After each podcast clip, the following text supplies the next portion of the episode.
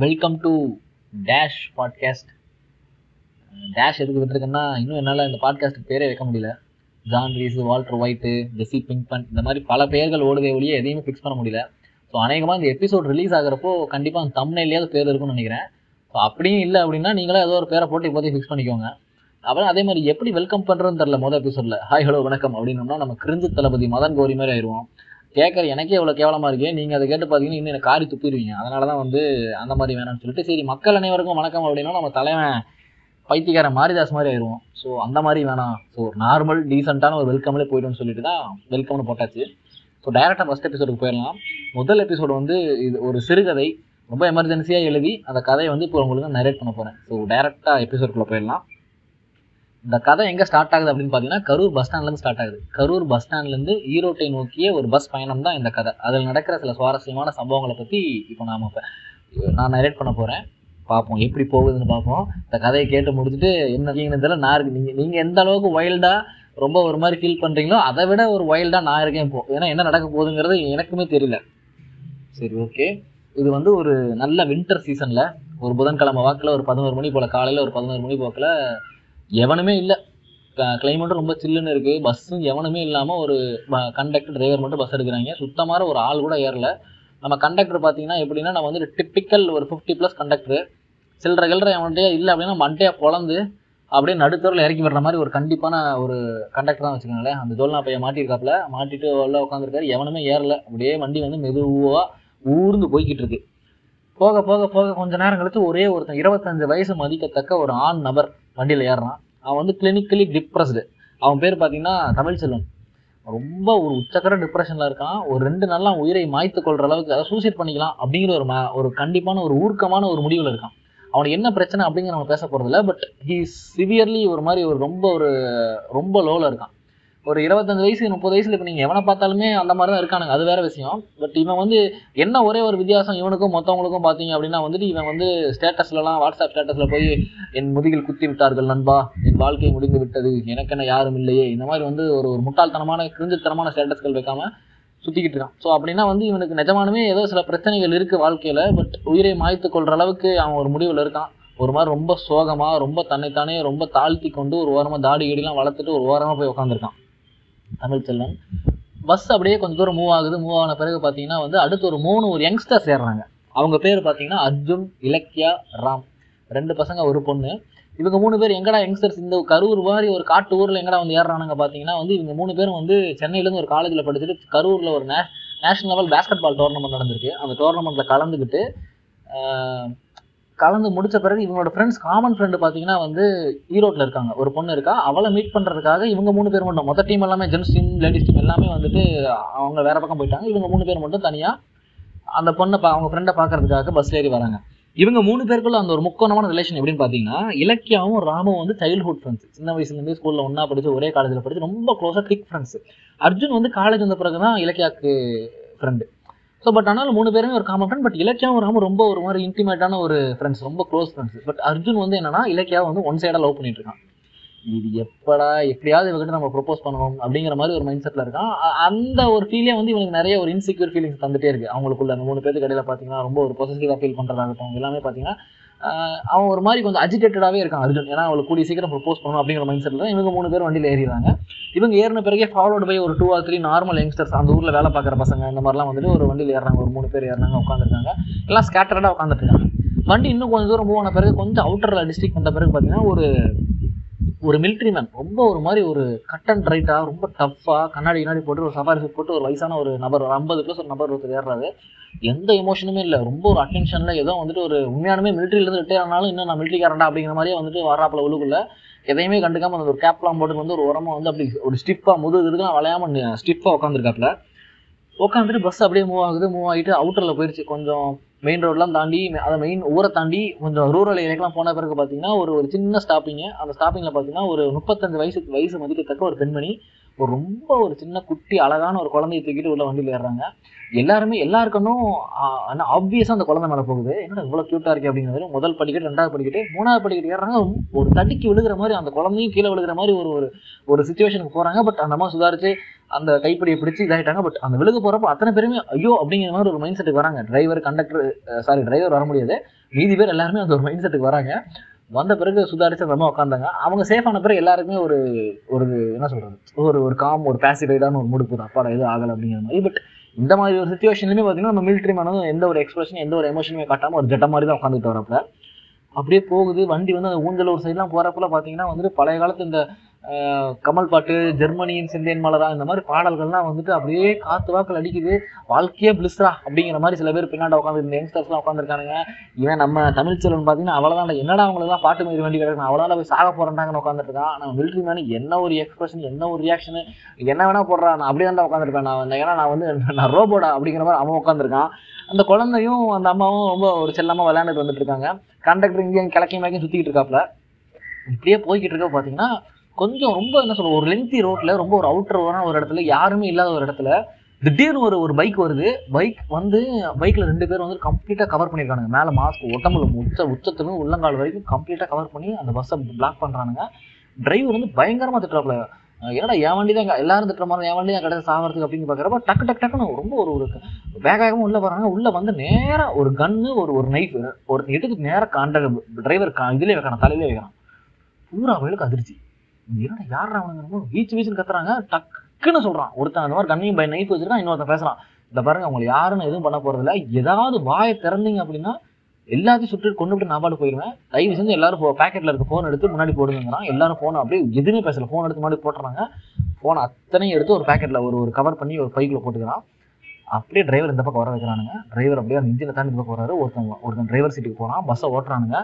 Driver கழுத்தில் அந்த கன்னும் இருக்குது, நைஃபும் இருக்குது, ரெண்டுமே இருக்குது. ரெண்டையும் வச்சு ஒருத்தன் நின்றுட்டு இருக்கான், இன்னொருத்தன் வண்டியை டிரைவ் பண்ணி கொஞ்சம் அவுட்டரில் போய் ஒரு ஒரு சின்னதாக ஒரு ஒத்தையடி ரோடு மாதிரி எடுத்து எங்கேயோ போய் ஒரு பேரன் லேண்டுக்கு வண்டி போயிடுது. அந்த இடத்துல யாருமே இல்லை, முன்னாடி இவனுக்கு செட் பண்ணி தான் வச்சிருக்கானுங்க.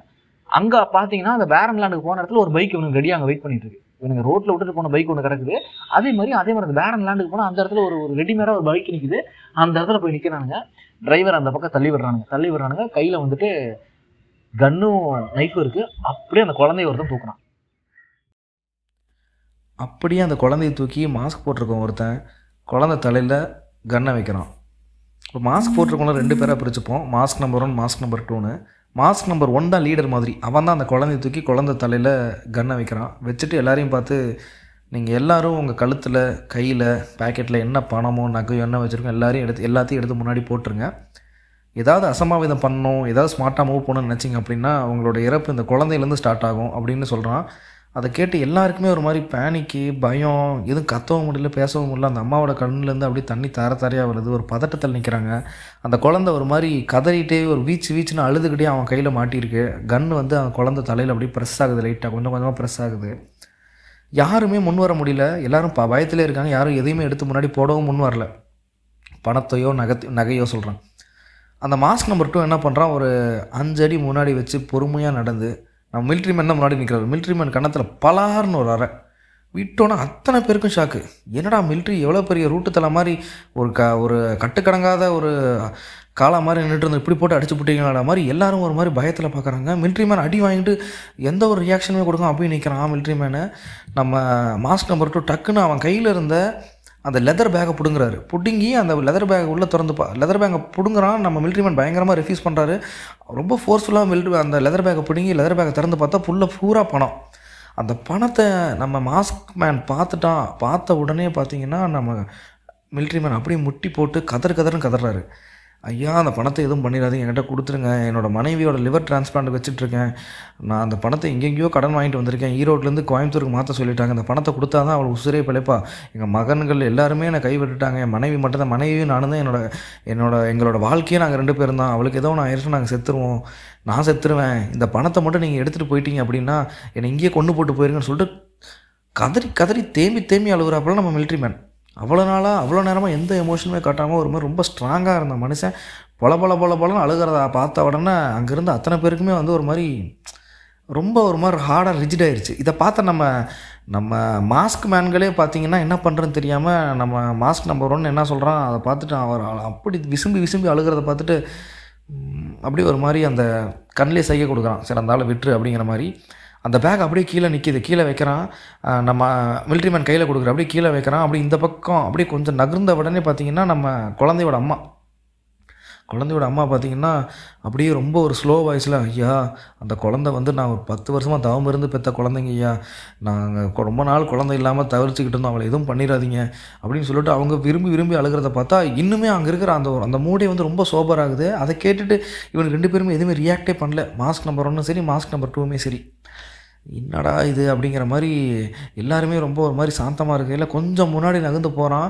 நம்ம இலக்கியா கிட்ட வந்துட்டு இலக்கியா கிட்ட பக்கத்தில் போகிறான். நம்ம மாஸ்க் நம்பர் 2 போன உடனே கழுத்தில் பேக்கெட்டில் பர்ஸில் என்ன இருக்கோ எல்லாத்தையும் எடுத்து வெளியில் போடுங்கிற மாதிரி ரொம்ப காட்டமாக சொல்கிறான். சொன்ன உடனே பார்த்திங்கன்னா அந்த பர்ஸ்லேருந்து பணத்தையும் எல்லாத்தையும் எடுத்து போட்டுட்டு அந்த கழுத்தில் அந்த காதில் இருக்கிற அந்த இதெல்லாம் கழட்டுறப்ப செயின்லாம் கழட்டுறப்ப பார்த்திங்கன்னா இவன் நம்ம மாஸ்க் நம்பர் 2 என்ன சொல்கிறது, சீக்கிரமாக கழட்டு அப்படின்னு சொல்லும்போது அந்த கத்தி அவன் கையில் இருந்த கத்தி வச்சு கொஞ்சம் கொஞ்சம் என்ன சொல்கிறது, ஏன்னா 2 பேர்கிட்ட எதுவுமே அவனுங்களுக்கு வந்து ஒரு மாதிரி டிசப்பாயின்மெண்ட் ஆகுது. ஒரு மாதிரி என்ன பண்ணுறதுன்னு தெரில. அந்த கத்தி எடுத்து கொஞ்சம் ஒரு மிரட்டுற மாதிரி துணியில் போகிறான். துணியில் போன உடனே பார்த்திங்கன்னா வந்து டக்குன்னு நம்ம Arjun Ilakkiya I love you அப்படிங்கிறான். இலக்கியா ஐ லவ் யூ அப்படின்னோன்னா இலக்கியாவுக்கு ஒரு கொடூரமான ஷாக்கு. இவனுங்க நம்ம இல்லை நம்ம இனிமேல் நம்ம உசுரோட இருப்போமா இல்லையான்னு தெரில, எனக்கு ஒரு மாதிரி நான் இது ரொம்ப நாளாக உங்கள்கிட்ட சொல்லணும்னு நினச்சிட்டு இருந்தேன், இந்த தருணம் கரெக்டாக இல்லைன்னு தெரியல, ஐ லவ் யூ அப்படின்னு சொல்லிட்டு பக்கத்தில் இருந்து அவன் பாட்டு படன்னு ஏதோ போயம் வாசிக்கிற மாதிரி வாசிச்சுட்டு விட்டுட்டான். இலக்கியாவுக்கு என்ன ரெஸ்பாண்ட் பண்ணுறதுனே தெரில. இதை கேட்ட மாஸ்க் நம்பர் 1 உச்சக்கட்ட கடுப்பாய் shut the fuck out of அப்படிங்கிற மாதிரி பயங்கரமாக ஒரு ரொம்ப ஒரு ஃபோர்ஸ்ஃபுல்லாக ஒரு கற்று எல்லோரும் அப்படியே ஸ்டாப் ஆகிட்டாங்க. ஏன்டா என்னங்கடா நாங்கள் ஒரு கொள்ளைக்காரன் கொள்ளடிக்க வந்திருக்கிறோம், நாங்கள் ஒரு கோல் பிளட்டர் மர்டர்ஸ் மாதிரி வந்திருக்கோம், உங்களுக்கு காதல் வேண்டி கிடக்கா அப்படிங்கிற மாதிரி ஒரு ஒரு ஒரு ஒரு பயங்கரமான ஒரு கடுப்பு. அர்ஜுன் அப்படியே அவன் அவ்வளோ புல்லட் எடுத்து சுட்டு கொன்றுங்கிற மாதிரி ஒரு பார்வை. அப்படியே நடுங்கி போயிட்டான் நம்ம தலைவன் அர்ஜுன். அப்படியே ராமுக்கு வந்து என்ன ரியாக்ட் பண்ணுறேன்னே தெரில. அவன் பாட்டு ஒரு ஓரமாக நின்றுட்டுருக்கான். என்னடா நடக்குதுங்க அப்படிங்கிற மாதிரி. இலக்கியாவுக்கு என்ன ரெஸ்பாண்ட் பண்ணுறேன்னே தெரில. கழுத்தில் இருக்கிறதெல்லாம் வேகமாக கழட்டி கொடுத்துட்டான். கொடுத்த உடனே பார்த்திங்கன்னா அந்த குழந்தை பிடி இன்னுமே இறங்கலாம். அந்த அம்மா அழுதுகிட்டே இருக்கு, ஐயா குழந்தைய விட்டுருங்க அப்படின்னு சொல்லிட்டு. நம்ம இது வந்து ஒரு நம்ம மிலிட்ரி மேனாக அந்த அந்த அந்த அவரோட லெதர் பேக் அழுங்காமல் எடுத்து அவரோட கையில் வச்சுட்டு அழுதுகிட்டே இருக்காரு. நம்ம அம்மா அழுதுகிட்டு இருக்கு. அதுக்கப்புறம் இலக்கியா வந்து ஒரு மாதிரி ஒரு கன்ஃபியூஷன் மைண்டில் இருக்கா. அந்த குழந்தை இன்னும் இவன் கையிலே இருக்குது.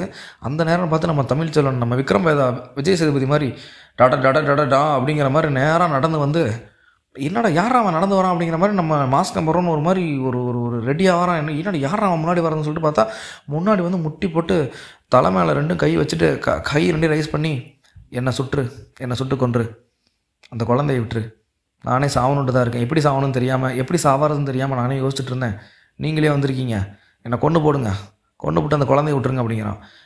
இவனுங்க டே இவன் யாரா கோமாளி, டே யாரா நீங்கள்லாம் அப்படிங்கிற மாதிரி நம்ம மாஸ்க் நம்பர் 1 யோசிச்சுட்டு இருக்கான். என்னங்கடா எல்லோரும் வந்து ஒருத்தன் சோக கதையை சொல்கிறான், நீ என்னடா வந்து நீ என்னை சுட்டு கொள்ளுங்கிற, டே நாங்கள் ரவுடிடா அப்படிங்கிற மாதிரி அவன் மைண்டுக்குள்ளே தோணிக்கிட்டு இருக்கு.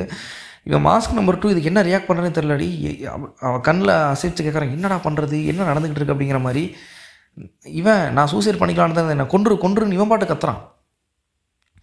இவனுங்க அப்படி இரலவெண்ட்டாக வந்துட்டு நம்ம மாஸ்க் நம்பர்னு அவனை கண்டுக்காமல் அப்படியே கொஞ்சம் பின்னாடி நகர்ந்து போய் குழந்தைய வச்சுட்டு இருந்தா பாருங்க அப்படின்னு சொல்லிட்டு ஏதோ பேச வரான். பேச முயற்சிக்கிறப்ப மாஸ்க் நம்பர் 2 பார்த்திங்கன்னா நம்ம கண்டக்டர் இருக்கிற ஜோல்னா பையை வாங்கிட்டான். டக்குன்னு எடுக்கிறான் ஜோல்னா பையை. எடுத்த உடனே நம்ம கண்டக்டர், ஐயா என் பொண்ணுக்கு கல்யாணம் வச்சுருக்கீங்க 2 வாரத்தில், எனக்கு இதில் 30,000 நேற்று கலெக்ஷன் பண்ணோம், எல்லாமே இருக்குது, நீங்கள் இதை எடுத்துகிட்டு போயிட்டீங்கன்னா நான் தாங்கயா போட்டு கட்டணும், அது இல்லாமல் எனக்கு சஸ்பெண்ட் பண்ணிடுவாங்க, அந்த மாதிரி இன்சிடெண்ட்லாம் நடந்தால் என் கல்யாணத்துக்குலேருந்து என்னோடய பேர் மரியாதை எல்லாமே போயிடும்னு சொல்லிட்டு அந்த ஆள் டக்குன்னு அழ ஆரம்பிச்சிட்டான். இவனுங்க மாஸ்க் நம்பர் 1 வந்து டக்குன்னு அதை வந்து அப்படியே இது வந்து மிஷனே கொஞ்சம் ஃபெயிலியர் ஆகிடுச்சுங்கிற மாதிரி ஒரு முடிவுக்கு வந்து மாஸ்க் நம்பர் 1 வந்து மாஸ்க் நம்பர் 2வை பார்த்து திரும்ப கொடுத்துரு அப்படிங்கிற மாதிரி கொடுத்துட்றான். அவன் நகையை அந்த இலக்கியாவோட நகையும் தோடு அவன் பர்ஸில் அந்த பணம் மட்டும் தான் அவன் கைக்கு இப்போ வந்திருக்குது. அவன் மாஸ்க் நம்பர் 2 எடுத்துகிட்டு முன்னாடி வரான். அந்த குழந்தையை கீழே இறக்கி விட்டுறான். நம்ம மாஸ்க் நம்பர் 1 குழந்தையை கீழே இறக்கி விட்டுறான். அந்த நகை தோடு எல்லாமே மாஸ்க் நம்பர் 1 கையில் நான் மாஸ்க் நம்பர் 2 கொடுக்குறான். கொடுத்த உடனே பார்த்தீங்கன்னா அவன் காதில் சொல்கிறான், இல்லை இது நமக்கு நினச்ச மாதிரி நடக்கல, இந்த மிஷன் அபார்ட் பண்ணிடலாம் அப்படிங்கிற மாதிரி சொல்லிவிட்டு அந்த நகையும் தோடு எல்லாத்தையும் கீழே அப்படியே அந்த பஸ்ஸில் கீழே தரையிலே வச்சுட்டு 2 பேரும் டக்குன்னு கீழே இறங்கி பைக் எடுத்துகிட்டு மாயமாக டக்குன்னு வேகமாக எல்லாத்தையும் பேக் பண்ணிட்டு எந்த ஒரு தடையும் விட்டுறக்கூடாதுன்னு சொல்லிட்டு அப்படி டக்குன்னு வண்டி எடுத்துகிட்டு கிளம்பிட்டானுங்க. கிளம்பி போகிறப்போ நம்ம மாஸ்க் நம்பர் 1 ஏதோ காதில் சொல்லிகிட்டே போகிறான், மாஸ்க் நம்பர் 2 இல்லை அது வேலைக்கு ஆகல ஏதோ சம்திங் சொல்லிகிட்டே போகிறான். பட் இதுலேருந்து என்னென்னா அவனுங்க வந்து ஒரு மாதிரி தே ஆர் அமெச்சூர் ராபர்ஸ். அவங்களுக்கு ஏதோ ரொம்ப கொடூரமான பண தேவை இருந்திருக்கு, என்ன பண்ணுறதுன்னு தெரியாமல் ஒரு பிளான் பண்ணியிருக்கானுங்க. பிளான் பண்ணிட்டு வந்தோன்னே but they are not strong enough to யாரோட கதையை கேட்டாலுமே வந்துட்டு அதுக்கப்புறம் அவங்கள ஒரு ஒரு ஒரு ஒரு கோல்ட் பிளட்டடாக அவங்களால பண்ண முடியல. போய் ஒரு கொலையோ இல்லைன்னா வந்துட்டு ஒரு அடித்து பிடுங்கிறதோ பண்ண முடியல. யாரோ ஒருத்தர் ஏதோ சொன்னாங்க அப்படின்னா டக்கு டக்குன்னு ஸ்டாப் எமோஷ்னலாக ஒரு டைலமாவில் மாட்டிக்கிட்டு அவங்க ஒரு ப்ராப்பரான ராபரியை பண்ண முடியாமல் கிளம்பி ஓடியே போயிட்டானுங்க. அந்த குழந்தை கைக்கு வந்துருச்சு, அந்த அம்மாவுக்கு ஒரே சந்தோஷம். வந்த உடனே எல்லாருமே வந்து அந்த மிலிட்ரி மேனை பார்த்தா ரொம்ப பாவப்படுறாங்க. அந்த அம்மா தான் ஃபஸ்ட்டு போய் சொல்லுது, ஐயா ரொம்ப நன்றிங்க, நீங்கள் இல்லைன்னா அந்த குழந்தை எனக்கு கிடச்சிருக்காது, உங்களுக்கு உங்கள் மனைவி கண்டிப்பாக பொழைச்சிப்பாங்க ஐயா, நாங்கள் எல்லோரும் வேண்டிக்கிறோம், நம்ம சீக்கிரம் பஸ் எடுத்து இப்போ போயிடலாம் அப்படின்னோடனே நம்ம மிலிட்ரி மேனு, ஆட நீ வேறு சும்மா இருமா, என் பொண்டாட்டில் இறந்து 4 வருஷம் ஆகி போயிடுச்சு, நானே இவனுங்க பார்த்தாலே தெரிஞ்சிருச்சுமா அவனுக்கு வந்துட்டு பெரிய ரவுடிலாம் கிடையாது, ரவுடி பசங்களாம் கிடையாதுன்னு. அதான் நானே ஒரு ஆக்ஷன் விட்டேன், ஒரு கதையை போட்டு பார்த்தேன், இது என்னோட நான் சேர்த்து வச்சுருந்த பணமாக பேங்க்கில் டெபாசிட் பண்ணுறதுக்காக எடுத்துகிட்டு போயிட்டுருக்கேன், இவனுங்கிட்ட கொடுத்தாலாம் சும்மா அனாமத்துக்காக போயிடும் அப்படின்னு சொல்ல உடனே எல்லாருக்குமே ஒரே ஷாக்கு. சார் கமல்ஹாசன் சார் நீங்களா, நீங்கள் என்ன பண்ணுறீங்க, எவ்வளோ பெரிய ஒரு ஆக்டிங் விட்டுருக்கீங்களே அப்படிங்கிற மாதிரி அத்தனை பேரும் வந்து ஒரு வியப்பில் பார்க்குறாங்க. ஐயோ மிலிட்ரி என்னையா இவ்வளோ பெரிய ஒரு ஆக்ஷனை போட்டிருக்கு அப்படின்னு சொல்லிட்டு அப்புறம் அப்படியே இந்த பக்கம் திரும்புகிறாங்க. இந்த அம்மா சொல்லுது, ஐயா நான் உங்களை பார்த்தா நானே நீங்கள் இந்த மாதிரி ஒரு கதையை சொன்னோன்னா அவங்க பணத்தை கொடுத்துறாங்கன்னு சொல்லிட்டு தான் நானும் ஒரு பொய்யை சொன்னேன். ஆக்சுவலாக அந்த குழந்தை என்னோட குழந்தையே கிடையாது, அவங்க அப்பா அம்மா 2 பேரும் எமர்ஜென்சியில் 2 பேரும் ஒரு ஊருக்கு கிளம்பி போயிட்டாங்க என்னை பார்த்துக்க சொல்லிவிட்டு. நான் இப்போ இவ்வளோ எடுத்துகிட்டு போய்கிட்டு இருக்கேன், என்ன சொல்கிறது பொய் சொல்கிறதுன்னு தெரில, நான் பாட்டா தான் டக்குன்னு ஏன் எனக்கு 10 வருஷம் பிறந்த குழந்தை இந்த மாதிரிலாம் சொல்லிட்டு நானும் ஒரு மிகப்பெரிய ஒரு நடிப்பை நடித்தேன் சார் அப்படின்னோடனே எல்லாரும் ஒரு மாதிரி ஒரு இன்னும் கொஞ்சம் ஷாக் எலிவேட் ஆகுது. அட பாவிகளா அட அப்படிங்கிற மாதிரி.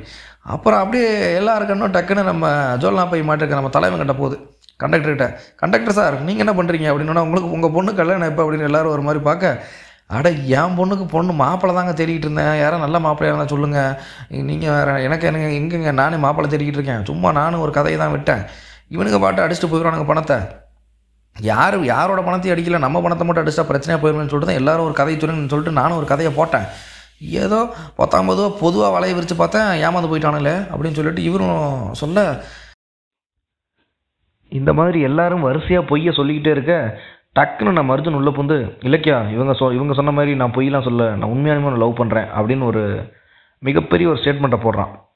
இது வந்து ஒரு உச்சகட்டமான கிரிஞ்சான ஒரு சீன். இது வேறு வழி இல்லை, நீங்கள் கதையை கேட்க ஆரம்பிச்சிட்டிங்க. இந்த நான் ஒருவேளை உண்மையானுமே ஒரு பஸ்ஸில் நான் ஒரு பயனாளியாக இருந்திருந்தேன் அப்படின்னா கல்லெடுத்தே அந்த அர்ஜுன் அடிச்சிருந்திருப்பேன் இந்த மாதிரி ஒரு கிரிஞ்சு டைலாக் விட்டதுக்கு. பட் வேறு வழி இல்லை, இந்த மாதிரி சில நபர்கள் இருக்கத்தான் செய்கிறாங்க. So let's back to the story. Arjun இந்த மாதிரி வந்து ஒரு கிரிஞ்சு டைலாக் விட்ட பிறகு எல்லாருமே வந்து இப்போ பெரிய ஆட்கள்லாம் அதுக்கு என்ன ரியாக்ட் பண்ணுறதுன்னு தெரில. நம்ம மிலிட்ரி மேன் இவங்களாம் வந்து இதை ஒரு இரலவெண்ட்டாக பார்க்குறாங்க. பட் நம்ம இலக்கியம் வந்து ஒரு மாதிரி கன்ஃபியூஸ்டான ஸ்டேட்டில் இருக்கா, என்னடா கூடையே பழகிருக்கான் இப்படி, என்னடா இவன் ரொம்ப ஸ்ட்ராங்காக இவன்பாட்டு பேசிகிட்டு இருக்கான் அப்படின்னு சொல்லிட்டு அதை அவனால் என்ன அந்த நேரத்தில் என்ன ரியாக்ட் பண்ணுறதுன்னு தெரில அப்படிங்கிற மாதிரி போயிட்டுருக்கு. ஸோ இதுக்கப்புறம் பார்த்திங்கன்னா கண்டக்டரு டிரைவர் எல்லாருமே ஒரு சகஜமாக எல்லாருக்கூடையும் பேசிக்கிறாங்க. பேசிட்டு சரி நம்ம பஸ் எடுக்கலாங்க ஊருக்கு, நம்ம ஈரோடு போயிடலாம் அப்படின்னு சொல்லிட்டு சகஜம் இந்த சென்ஸ் அப்படின்னா எல்லோரும் ஒரு மாதிரி அந்த ஷாக்லேருந்து வெளியில் வரல. பட் ஒரு எல்லாருக்கிட்டையும் ரொம்ப சந்தோஷம் இருக்குது, ஒரு கலகலப்பாக பேசிக்கிறாங்க, ஒரு எல்லோரும் நிறைய விஷயம் ஷேர் பண்ணிக்கிறாங்க. அதுக்கப்புறம் பஸ்ஸை எடுத்த பிறகு எல்லோரும் ஃபோன் பண்ணி யார்கிட்டையும் விசாரிக்கிறாங்க, இந்த மாதிரி கதையை சொல்கிறாங்க, வாட்ஸ்அப்பு ஃபேஸ்புக் ஸ்டேட்டஸ்லாம் போடுறாங்க, நியூஸ் சேனல்ஸ்லாம் இன்னும் இன்ஃபார்ம் பண்ணுறாங்க பின்னாடி இருக்கிற 2-3 யங்ஸ்டர்ஸ் இந்த மாதிரி நடந்துருச்சு அப்படின்னு சொல்லிட்டு எல்லாம் ஒரு மாதிரி ஒரு ஒரு ஒரு ஜுபிலியன்ட் மோடில் எல்லோரும் போய்கிட்டு இருக்காங்க. இப்படியே போய்கிட்டு இருக்கப்போ பஸ்ஸு வந்து கொஞ்சம் கொஞ்சமாக மெதுவாக ஊஞ்சலூர் இதெல்லாம் தாண்டி கிட்டத்தட்ட ஈரோடு பார்டர் கிட்ட வர்றப்போ அந்த 2 பாலம் இருக்கும், 2 ரயில்வே பாலம் இருக்கும். முதல் ரயில்வே பாலத்தை மெதுவாக கடந்து அப்படி 2வது ரயில்வே பாலத்துக்கு போகிறப்ப பார்த்திங்கன்னா நல்லா பஸ்ஸு வந்து ஒரு வேகமாக முறுக்கிறார் தலைவர். ஒரு 60, 70, 80 கிட்ட போகுது, 80 கிட்டே போயிடுச்சு. போய்கிட்டு இருக்கப்போ உள்ளுக்குள்ளே எல்லோரும் வந்து ஒரு ஒரு சந்தோஷமான ஒரு மனநிலையில் போய்கிட்டே இருக்கிறாங்க. பஸ்ஸு ஒரு 80 போகிறப்ப பார்த்திங்க அப்படின்னா திடீர்னு ஒரு மாதிரி ஒரு பிரேக் வந்து விட்டு பிடிக்குது. நம்ம டிரைவருக்கு அப்படியே கவாங்குது, என்ன கிடையாது பிரேக் பிடிக்க மாட்டேங்குது அப்படின்னு சொல்லிட்டு போய்கிட்டே இருக்குது. அந்த 2வது ரயில்வே பாலத்தில் உள்ளே நுழையிறப்ப பார்த்திங்கன்னா முன்னாடி வந்து ஒரு மிகப்பெரிய ஒரு லென்த்தி ஒரு லாரி வந்து பிரேக் டவுன் ஆகி நிற்குது. பிரேக் டவுன் இந்த சென்ஸ் அப்படின்னா அது நான் மூவ் பண்ண முடியல, அந்த இடத்துல அப்படியே நிற்கிது, அந்த பாலத்துக்கு இடையில நிற்கிது, நம்ம வண்டி பின்னாண்ட பிரேக்கே பிடிக்காம வந்துக்கிட்டு இருக்கு. இவருனால கண்ட்ரோலும் பண்ண முடியல, ரைட்டும் எடுக்க முடியல, இல்லை ரைட் சைடில் இன்னொரு லாரி வர மாதிரி இருக்குது, யூ டர்ன் எடுக்க முடியும், எதுவுமே பண்ண முடியல. அப்படியே வண்டி 80-85 ரேஸ் இன்னும் அவர் ஒரு பேனிக்கில் ஆக்சிலரேட்டரை குறைக்கவும் முடியல, இன்க்ரீஸ் பண்ணிகிட்டு இருக்காரு என்னமோ ஒரு மனநிலையில். இது யாருக்குமே தெரியல, எல்லாரும் உள்ளுக்குள்ளே பாடல்கள் கேட்குறது, ஃபோன் பேசுறது, இப்படிங்கிற மாதிரி போகுது. ஒரு நொடி பொழுதில் அந்த முன்னாடி இருக்க லாரியில் பார்த்தீங்கன்னா கம்ப்ளீட்டாக இரும்பு கம்பி, ரொம்ப லென்த்தி இரும்பு கம்பி வச்சுருக்காங்க. இது அப்படியே நேராக போய் பிரேக் பிடிக்காமல் இந்த வண்டி பஸ்ஸு நேராக போய் மோதி அப்படியே தடம் புரளுது. புரண்டு உள்ளுக்குள்ளே இருக்க அத்தனை பேரும் ஒருத்தரை தவிர எல்லாரும் இறக்குறாங்க. எல்லாரும் துடி துடிச்சு இறக்குறாங்க. எல்லாரும் ஒரு மாதிரி சத்தம் போட்டு கூச்சலிட்டு ஒரு மாதிரி ரொம்ப பேனிக் ஆகி ஐயோ ஐயோன்னு சொல்லிட்டு ஒரு 5 நிமிஷம் உயிர் துடிச்சு துடிச்சு இறக்குறாங்க. அதில் ஒரே ஒருத்த மட்டும் பார்த்திங்கன்னா நம்ம தமிழ் செல்வன் இந்த மாதிரி ஆக்சிடென்ட் நடந்த பிறகு பயங்கரமாக அலறான், ஐயோ என்னை காப்பாற்றுங்க காப்பாற்றுங்க, எனக்கு உயிர் வேணும், எனக்கு உசுறு, என்னை ஐயோ என்னை கொன்றாதீங்க அப்படின்னு சொல்லி அவன் மட்டும் தப்பிக்கிறான். மீதி அத்தனை பேரும் அந்த குழந்தையை முதற்கொண்டு எல்லாரும் இறக்குறாங்க. லோக்கல் பீப்புள்ஸு, அந்த முன்னாடி இருக்க லாரி பின்னாடி இருக்க லாரி எல்லோரும் ஆம்புலன்ஸுக்கு இன்ஃபார்ம் பண்ணுறாங்க. லோக்கல் பீப்புள் ரொம்ப ஹெல்ப் பண்ணுறாங்க. பட் தமிழ் செல்வனை தவிர அத்தனை பேரும் அந்த நொடி பொழுதில் இறந்து போய்விடுகிறார்கள். ரொம்ப ஒரு சோகமான நிகழ்வு. எல்லோரும் செய்திகள், அவங்கவுங்க ஃபேமிலி மெம்பர்ஸ் ரொம்ப கஷ்டப்படுறாங்க, எல்லாருக்கும் நியூஸ் போய் சேருது. மினிஸ்டர்லேருந்து போக்குவரத்து துறை அமைச்சர்லேருந்து எல்லோரும் நேரிடத்தில் பார்க்குறாங்க. ஒரு 5 மணி போல் சாயந்தரம் இது நியூஸ் ஏர் ஆகுது, இந்த மாதிரி இறந்துட்டாங்க அப்படின்னு சொல்லிட்டு ஃபோட்டோவோடு ஏர் ஆகுது. நியூஸ் சேனலில் நம்ம மாஸ்க் மேன் 2 பேரும் அவங்க வீட்டில் உட்காந்து இந்த நியூஸை பார்த்துட்ருக்காங்க. எதார்ச்சியாக பார்த்துட்ருக்கப்ப பார்த்தீங்கன்னா இந்த மாதிரி அத்தனை நபர்களும் சம்பவ இடத்தில் உயிரிழந்தனர். அவங்க நியூஸ் எக்ஸாக்ரேட் தானே பண்ணுவாங்க, நம்ம தமிழ் செல்வன் பழச்சது தெரில, பட் அவங்க எல்லாரும் இறந்துட்டாங்க அப்படின்னு போடுறாங்க. என்ன ஒரே ஒரு ஆச்சரியம் அப்படின்னா இறந்து போய் அந்த ஒரு 15 நிமிஷத்தில் நம்ம மிலிட்ரி மேனோட லெதர் பேக் ஆகட்டும், நம்ம இலக்கியா கழுத்து காதில் மாட்டியிருந்த தோடு மாட்டல் பணம் ஆகட்டும், நம்ம கண்டக்டரோட ஜோல்லாப்பாய் ஆகட்டும், அந்த பணம் எதுவுமே இல்லை. எல்லாமே சூறையாடப்படுகிறது அங்கிருந்த பொதுமக்களாலும். யாருன்னு தெரில, அன்னோன் பர்சன்ஸ்னே வச்சுக்கோங்களேன். அந்த ஒரு 15 நிமிஷம் கேப்பில் அந்த பணம் எல்லாமே திருடப்படுகிறது. அதுவுமே நியூஸில் வருது. அங்கே கண்டக்டரின் பை முதற்கொண்டு அவர்களிடம் இருந்த அத்தனையும் களவாடப்பட்டுள்ளது அப்படிங்கிற மாதிரி. இந்த நியூஸை கேட்ட உடனே பார்த்திங்கன்னா நம்ம மாஸ்க் மேன் 2 பேருக்குமே இவங்களோட அந்த பொய்யான நாடக ஸ்டோரிஸ்லாம் எதுவுமே தெரியாது. அதாவது நம்ம மிலிட்ரி மேன் இந்த மாதிரி ஏமாத்தினார், அந்த அம்மா ஏமாத்துச்சு, அவங்க போட்ட அவங்க சொன்ன அத்தனை பொய்களுமே தெரியாது. பட் இருந்தாலும் அந்த 2 மாஸ்க் மேனுக்கும் அவன் மாஸ்க் நம்பர் 1 என்ன சொல்கிறான் அப்படின்னு, அடைச்ச மிஸ் பண்ண வேட ஆப்பர்ச்சுனிட்டியா, நம்ம அடிச்சுருக்கோண்டா, இதை தப்பு, அந்த நேரத்தில் தேவையில்லாமல் நம்ம பாட்ட ஒரு இறக்கப்பட்ட வந்துட்டோம், எவன் கைக்கோ போயிடுச்சாடா அப்படிங்கிற மாதிரி அவன் புலம்புறான். ஸோ இது ஒரு மிஸ்டு ஆப்பர்ச்சுனிட்டி அவனுங்க பார்க்குறானுங்க. இன்னொரு பக்கம் பார்த்தீங்கன்னா அந்த பக்கம் உசுரெல்லாம் போயிடுச்சு. அது என்னன்னா இப்போ யார் தாண்டா இதில் வெற்றி அடைஞ்சது அப்படிங்கிற மாதிரி ஒரு கேள்வி வருது. சாகவே கூடாதுன்னு நினச்ச அத்தனை பேரும் செத்து போயிட்டாங்க. சாகணும்னு நினச்ச தமிழ் செல்வன் உசுருக்கு போராடிக்கிட்டு இருக்கான். நம்ம மாஸ்க் மேன்கள் 2 பேரும் பணத்தை வைக்காங்க, பணத்தை திருட வந்திருக்கானுங்க. பணத்தை திருட முடியாமல் எத்திக்கல் டைலமாவில் மாட்டி அதுக்கப்புறம் போயிட்டானுங்க. இது எல்லாமே ஒரு அந்த நொடி பொழுதில் அந்த இரக்கம், ஏக்கம், அந்த பாவம் எல்லாமே அந்த ஒரு 5 நிமிஷம் தான். அதுக்கப்புறமேல அந்த மாஸ்க் மேன் 2 பேரும் யோசிச்சு பார்க்குறானுங்க. அந்த பாவம், இறக்கம், ஏக்கம் எதுவுமே வரல. அடைச்ச பணத்தை திருடி இருக்கணும்டா அப்படிங்கிற மாதிரி தான் அவனுக்கு மைண்ட் செட்டில் ஓடுது. ஸோ அட் த எண்ட் என்னென்னா பணத்தை திருடணும்னு நினச்சவனால திருடவும் முடியல, பணத்தை காப்பாற்றணும்னு நினச்சவனால காப்பாற்றவும் முடியல, உசுரை விடணும்னு நினச்சவனால உசுரை விடவும் முடியல. ஸோ அப்புறம் என்ன தான்டா நீ சொல்ல வர, இதில் என்ன தான்டா கருத்து, என்ன தான் கதை அப்படின்னு யோசிச்சிங்க அப்படின்னா அது நீங்கள் தான் கண்டுபிடிச்சிக்கணும். ஏன்னா இது சொல்ல வேண்டியதெல்லாம் சொல்லியாச்சு. இதுக்கு மேலே நானே என்னோடய கதையை பற்றி டீகோட் பண்ணிக்கிட்டு இதனால் அப்படி சொன்னேன் இப்படி சொன்னோன்னா தலைவர் செல்வராகவன் மாதிரி அவரோட படத்தை அவரே டீகோட் பண்ண மாதிரி சிகப்பு லைட்டு அதுக்கு வச்சுருக்கேன், ப்ளூ லைட்டு இதுக்கு வச்சுருக்கேன் அப்படிங்கிற மாதிரி கதையாகிடும். So this is the end of the first story. சேடிஸ்டிக்காக இருக்கலாம், சோகமாக இருக்கலாம், சந்தோஷமாக கூட சில பேருக்கு தோணலாம், சில பேருக்கு நரேஷன் எப்படி இருக்குன்னு தெரியலாம். இது ஆக்சுவலாக இது ஒரு 2 ஹாஃபாக ரெக்கார்ட் பண்ணது. 2வது ஹாஃப் ரெக்கார்ட் பண்ணுறப்ப எனக்கு பயங்கரமாக தொண்டை கட்டிடுச்சு. குரல் ரொம்ப கேவலமாக கூட இருக்கலாம், பட் வேறு வழி இல்லை. இந்த வாய் மட்டும்தான் மூலதனமாக பண்ணி ஒரே ஒரு ஃபோனில் ரெக்கார்ட் பண்ணி அனுப்பி போட்டிருக்கு இந்த கதையை. And let's welcome to the கொபெல்கா மங் tales. என்னடா ஸ்டார்ட் பண்ணுறப்போ என்ன பேர்னு தெரியாமல் உளறிக்கிட்டு இருந்தேன், இப்போ எப்படா பேர் வந்துச்சுன்னு கேட்டிங்கன்னா, அதான் 2 செஷன் ரெக்கார்ட் பண்ணணுன்னு சொன்னேன் இல்லையா. முதல் செஷன் ரெக்கார்ட் பண்ணுறப்போ என்ன பேருன்னு தெரில, 2வது செஷன் ரெக்கார்ட் பண்ணுறப்போ பேர் ஃபிக்ஸ் பண்ணியாச்சு. And that's it, finalised. கொபெல்கா மங் டேல்ஸ்க்கு அனைவருக்கும் வணக்கம். Let's meet you in the 2nd episode. நன்றி, வணக்கம்.